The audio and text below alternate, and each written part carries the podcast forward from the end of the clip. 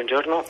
Gandini è attivista della campagna Over the Fortress lanciato dal progetto Melting Pot Europa e mh, si trovava proprio sulla nave Juventa per fare dei reportage eh, per Melting Pot. Ora, ora dove si trova? Buongiorno, io in questo momento mi trovo eh, nella stazione di polizia di Lampedusa eh, con alcuni membri dell'equipaggio eh, che stanno venendo interrogati.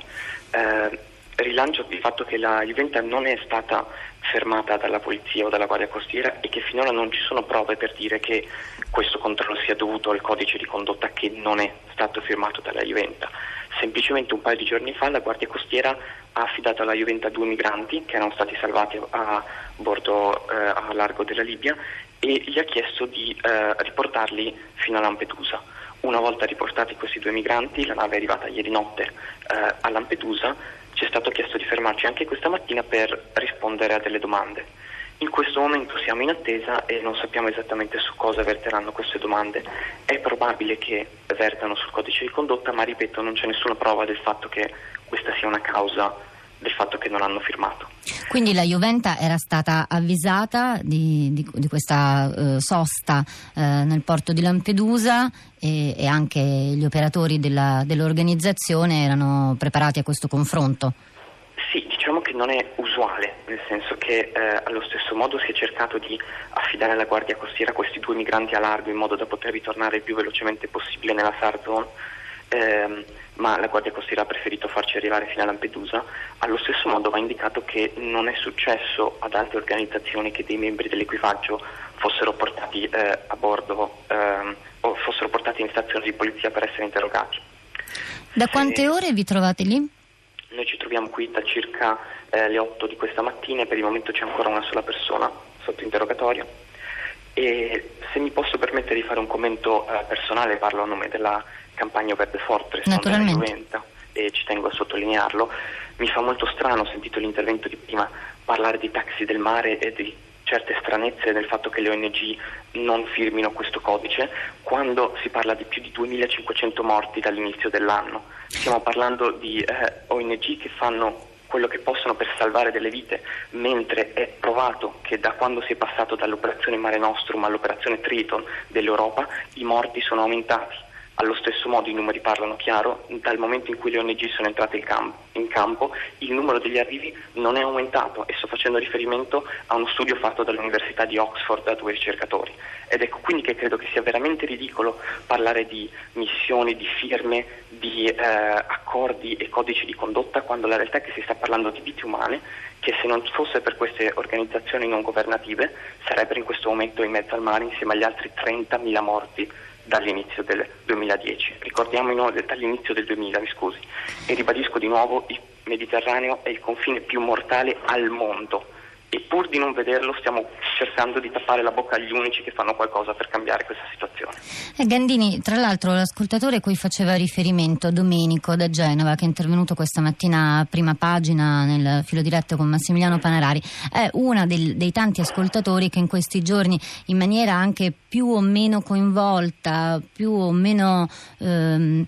ade- adesiva, eh, ha- ha manifestato alcune eh, perplessità. L'ascoltatore in questione, Domenico, è tra l'altro un sostenitore di Medici Senza Frontiere che finanzia attraverso il 5 per 1000, quindi non, non tutte le persone che, ehm, che pure sostengono le, le organizzazioni hanno, hanno chiari soprattutto i motivi per cui molte di queste organizzazioni hanno deciso di non aderire al protocollo. Lei lo ripetiamo, non parla eh, per eh, l'organizzazione tedesca, però eh, visto che si trova lì con loro, eh, può fare un po' da portavoce, spiegare quali sono i motivi per cui eh, l'organizzazione non ha aderito a questo protocollo, a questo codice? No, eh, io purtroppo non posso e non voglio farmi portavoce di questa organizzazione che avrà i suoi modi e i suoi metodi per esprimersi su una situazione così delicata.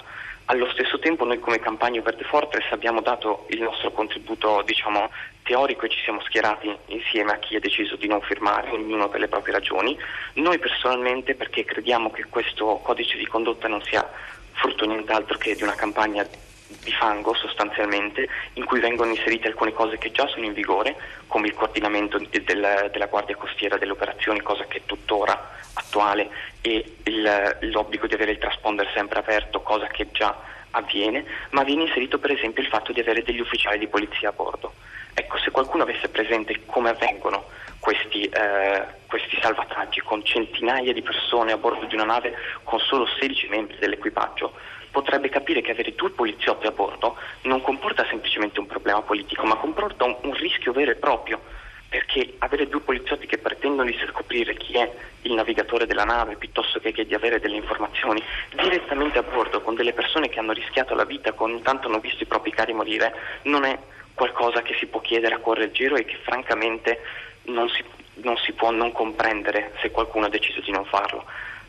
Eh, Gandini, mm, grazie per aver ribadito questa uh, precisazione, um, ma uh, il, il, motivo del, della, della, polizia a bordo e della presenza di armi soprattutto a bordo è forse il motivo principale, ma poi li sentiremo perché anche Medici Senza Frontiere sarà con noi, uno dei motivi principali per cui uh, questa organizzazione ha scelto di non aderire al, al codice. Um, per lei è la ragione più importante o possiamo dire l'unico punto di scontro con il codice proposto dal Ministero degli Interni in accordo con l'Unione Europea o ce ne sono anche altri che non la trovano d'accordo? Sicuramente è uno eh, dei principali, ma eh, aggiungo anche la questione dei trasbordi da una nave all'altra, che ripeto sono sempre e solamente coordinati dal centro eh, della Guardia Costiera di Roma. È un problema perché molte piccole ONG, non avendo la possibilità di avere delle spese, come per esempio Medici Senza Frontiere, fanno base a Malta